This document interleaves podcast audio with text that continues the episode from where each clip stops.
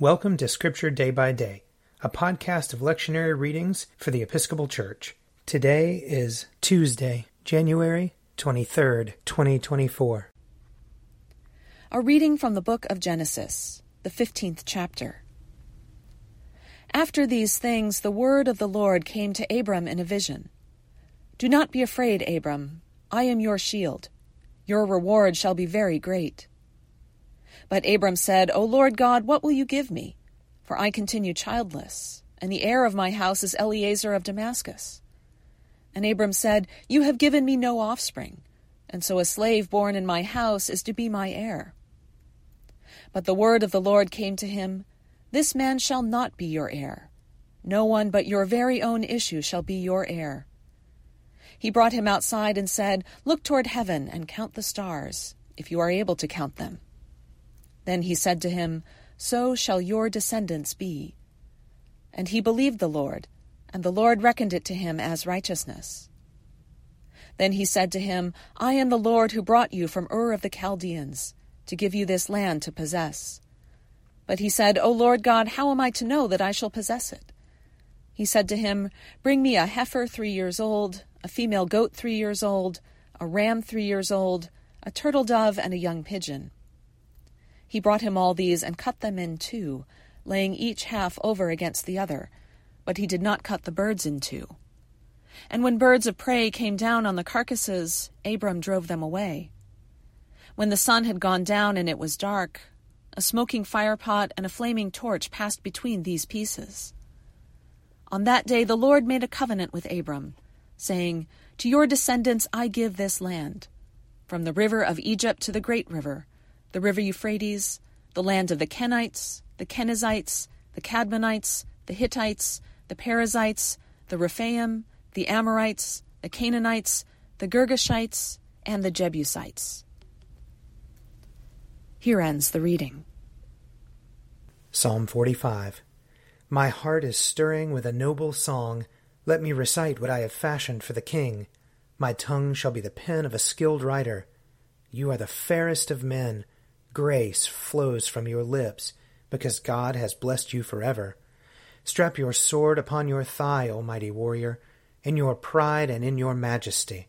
Ride out and conquer in the cause of truth and for the sake of justice. Your right hand will show you marvelous things. Your arrows are very sharp, O mighty warrior. The peoples are falling at your feet, and the king's enemies are losing heart. Your throne, O God, endures forever and ever. A scepter of righteousness is the scepter of your kingdom. You love righteousness and hate iniquity. Therefore, God, your God, has anointed you with the oil of gladness above your fellows.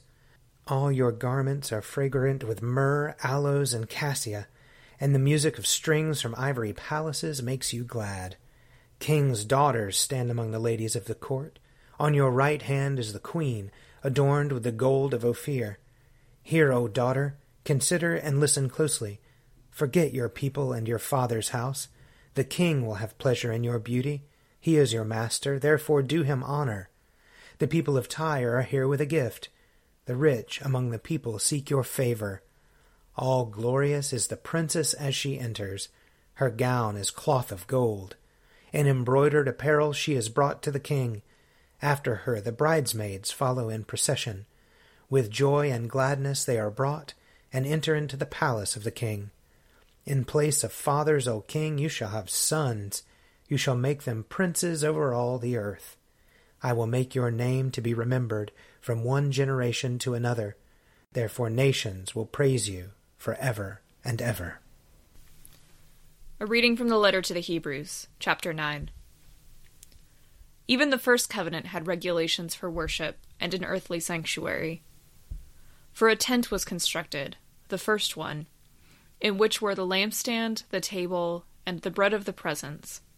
This is called the holy place. Behind the second curtain was a tent called the Holy of Holies. In it stood the golden altar of incense and the Ark of the Covenant overlaid on all sides with gold, in which there were a golden urn holding the manna and Aaron's rod that budded, and the tablets of the covenant. Above it were the cherubim of glory overshadowing the mercy seat. Of these things we cannot speak now in detail.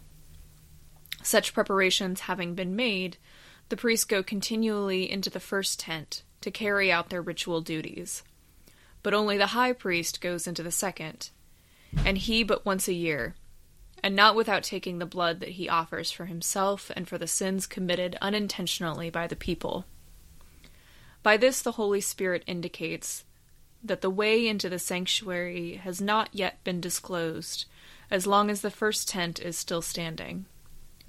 This is a symbol of the present time, during which gifts and sacrifices are offered that cannot perfect the conscience of the worshipper, but deal only with food and drink and various baptisms, regulations for the body imposed until the time comes to set things right. But when Christ came as a high priest of the good things that have come, then through the greater and the perfect tent, not made with hands, that is, not of this creation, he entered once for all into the holy place, not with the blood of goats and calves, but with his own blood, thus obtaining eternal redemption. For if the blood of goats and bulls, with the sprinkling of the ashes of a heifer, sanctifies those who have been defiled so that their flesh is purified, how much more will the blood of Christ, who through the eternal Spirit offered himself without blemish to God, purify our conscience from dead works to worship the living God. Here ends the reading. A reading from John chapter 5. After this, there was a festival of the Jews, and Jesus went up to Jerusalem. Now, in Jerusalem, by the sheep gate, there is a pool called in Hebrew Bethsaida, which has five porticos. In these lay many invalids, blind, lame, and paralyzed. One man was there who had been ill for 38 years.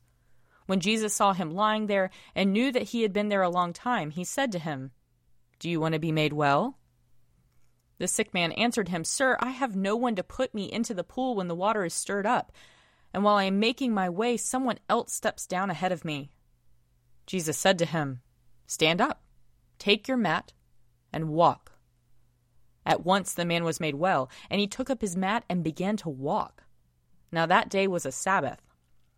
So the Jews said to the man who had been cured, It is the Sabbath. It is not lawful for you to carry your mat. But he answered them, The man who made me well said to me, Take up your mat and walk. They asked him, Who is the man who said to you, Take it up and walk? Now the man who had been healed did not know who it was, for Jesus had disappeared in the crowd that was there. Later, Jesus found him in the temple and said to him, See, you have been made well. Do not sin any more, so that nothing worse happens to you.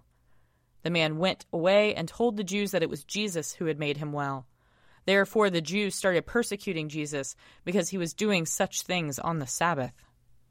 But Jesus answered them, My Father is still working, and I also am working. For this reason, the Jews were seeking all the more to kill him, because he was not only breaking the Sabbath, but was also calling God his own Father, thereby making himself equal to God. Here ends the reading. If you would like to read a meditation based on these readings, check out Forward Day by Day, available as a print subscription, online, or podcast. I'm Father Wiley Ammons, and this podcast is brought to you by Forward Movement. Learn more about our work to inspire disciples and empower evangelists at www.forwardmovement.org.